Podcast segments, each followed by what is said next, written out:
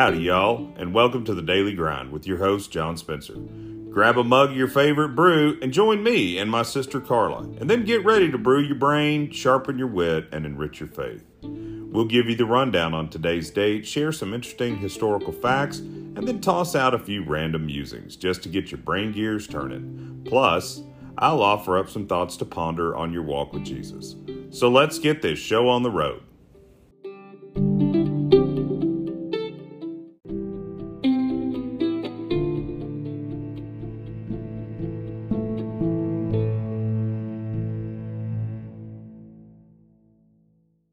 Hey, good morning, Carla. Good morning. Happy Good morning, Monday. John. Thank you. Morning, Daily Grind. It's Monday. it is Monday, October 30th. Oh, there's something about that day, October 30th. Hmm. Yes. Happy birthday, little brother. Happy is- thank you, thank you, thank you. Yes, it is John Spencer and Maritza San Almos's birthday. Exactly. Oh, my siblings. Yes. Yes. All of them born on this day. This is a big one for you, isn't it? Huh? yeah. What? Yeah, it's a big. Is this a No, No. it is not. It's No. just the the eve of a big one. Okay. Yeah. it's The E. All right. It's Okay. Getting close. Still in my 50s. Right. Barely. On this date in 1831, Nat Turner was arrested for leading the bloodiest slave rebellion in U.S. history. Ooh, okay. No, no. And on this date in 1925, John Baird created Britain's first television transmitter. Whoa, that is world changing. Yep. On this date in 1938, Orson Welles premiered his radio drama War of the Worlds Oh, and created a panic. absolutely. And on this date in 1945, Jackie Robinson of the Kansas City Monarchs signed a contract for the Brooklyn Dodgers, breaking the Major League Baseball color line. Very good. I know. It's Well good day. done. October 30th is also John and Maritza Day. It's Buy a Donut Day. okay. It's Candy Corn Day. Oh man, hits just keep it coming. Keep it coming. I, there's part of me that wants to like candy corn so bad. And I oh, just, just do don't. it. Just do it. I love it. I love the way it looks. Like that Marcy Mhm. uses it as decorative stuff all the time, but I just don't. I can't get. I don't know. Anyway. Oh, my best friend in East Texas loves. Oh, I know corn. people that love it. Yeah, I, like, I want it. to. I just, Yes. you know, I like it. I just, I'm just kind of a fan, not a Sure. particular. It's checklist day. I love that so much. Okay. Yes. Get candy corn at the store. Check. Check. You can do both those things. It's radio drama day. Oh, okay. Makes sense. War of the Worlds. Mm-hmm. Warlord. And, and it is mischief night. Ah, right. Yeah, Okay. start start cranking up for the big one. And now it's that time on the daily grind to sharpen your wit. Marvel Comics and DC Comics jointly own a trademark of They the do? word superheroes Oh, and superhero. Yeah, I didn't realize it was trademark. trademark word. You just can't go calling yourself a Okay. I, Trademark violation. yet I do it all the time. okay. Now, you know, last week we talked about John Williams and the theme to Star Wars. Yes. John Williams, the composer, is the second most Academy Award nominated person in the history with 49 nominations, right after Walt Disney. is number one. Whoa. Okay. The creative guys. He has written a lot of music. Yes, he has. He's so talented. Okay. Queen Victoria Yes. was never confirmed to have said, We are not amused, but it is a phrase that is commonly attributed to her. we are not amused. I can believe she said it though. Oh, I think we all could. There is an actual episode of Kitchen Nightmares, Carla, Okay. that shows Gordon Ramsay enjoying the food. What? Are you sure? Season two, episode three, Mama Cherry's Soul Food Shack. He actually Okay. likes the food. He likes it. Hey, Gordon, he likes it. There you go. Hmm. Okay.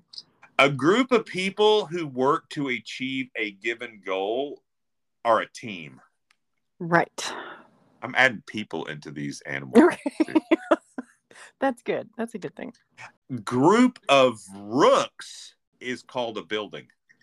Rooks. Mhm. Okay. When you say that, I think of the little chess piece. No, not the chess piece. okay. A Rook. is uh like a blackbird. Oh, okay. Yeah. Bird, black bird. Bird. and they're called a building. A building of rooks. I Building of think rooks. it is their group name is attributed to people thinking of that little chess piece Okay. that looks like a castle or a building. Yeah, Mhm.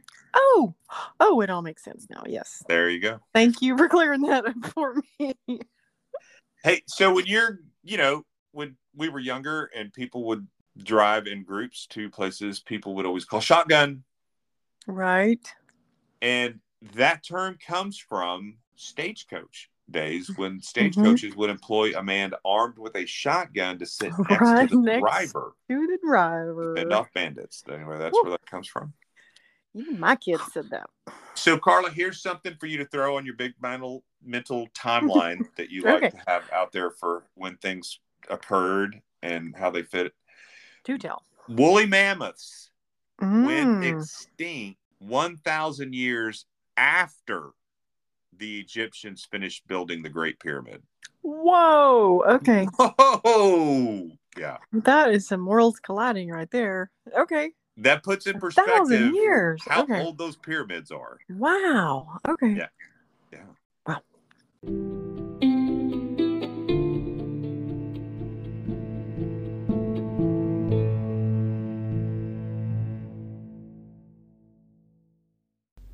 Now it's that time on the daily grind to enrich your faith. On Mondays, we've been going through Richard Foster's celebration of discipline. And we looked at the inward disciplines of meditation, prayer, fasting, and study. And today we conclude the fourth outward discipline. We've looked at simplicity, solitude, submission, and today we're going to look at service. If you've been around church even for a little bit, you've undoubtedly heard a request for more people to serve on the blank team. At our church, you know, that can be anything children's church volunteers, or the greeting committee, or the committee on committees.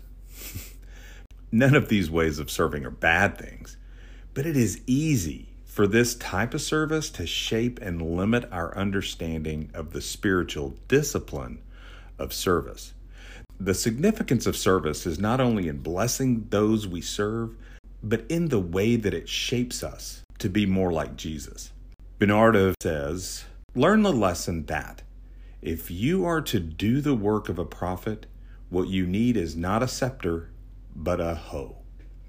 Last week, we explored the discipline of submission. And while submission might look like a cross, service can look like a towel. The discipline of service is not just a list of things to do, it's a way of living. Jesus said in John 13, verses 14 and 15, If I then, your Lord and teacher, have washed your feet, you also ought to wash one another's feet. For I have also given you an example, that you should do as I have done to you. Jesus was doing more than telling his disciples to wash one another's feet. He was getting at something deeper. Like his disciples, we are called to take the place of a servant and to be willing to serve those around us, just like Jesus did. Foster spends a good portion of this chapter on service, exploring whether we have the right heart when it comes to service. Quote, the wrong state of heart can lead to a self righteous service, where service comes through human effort and is concerned about making impressive gains and requires external rewards. True service is rooted in our relationship with Jesus. True service delights in the service itself, whether public or private, and it builds community rather than fracturing it. So, to master the discipline of service, we first need to learn to draw near to Jesus and to learn to be with Him, to get to know Him. As we do this, He shapes our hearts, and the service which stems from this place is going to be true service, not self righteous. For Foster, service is not a list of things to do, though in it we discover things to do. It's not a code of ethics, it's a way of living. I love the way he states it. Service as a Christian spiritual discipline is difficult to capture in words. We learn about service best by watching it in action over an extended period of time. When we see someone intently listening to another human being, we are witnessing service in action. When we see a person holding the sorrows of another in tender, loving care, we are witnessing service in action. When we see someone actively guarding the reputation of others, we are witnessing service in action. When we see simple, everyday acts of kindness, we are witnessing service in action. It is in these actions and many more like them that we begin to get a picture of service. There is great value in the small, everyday acts of service that require constant sacrifice and flow from a place of being a servant rather than the great virtues of often one off public acts of service. For Foster service, again, I love it. Not a list of things to do, though in it we discover things to do. It's a way of living. The Bible encourages us to serve each other in these ways, and it reminds us that it's as much for our benefit as for the benefit of others.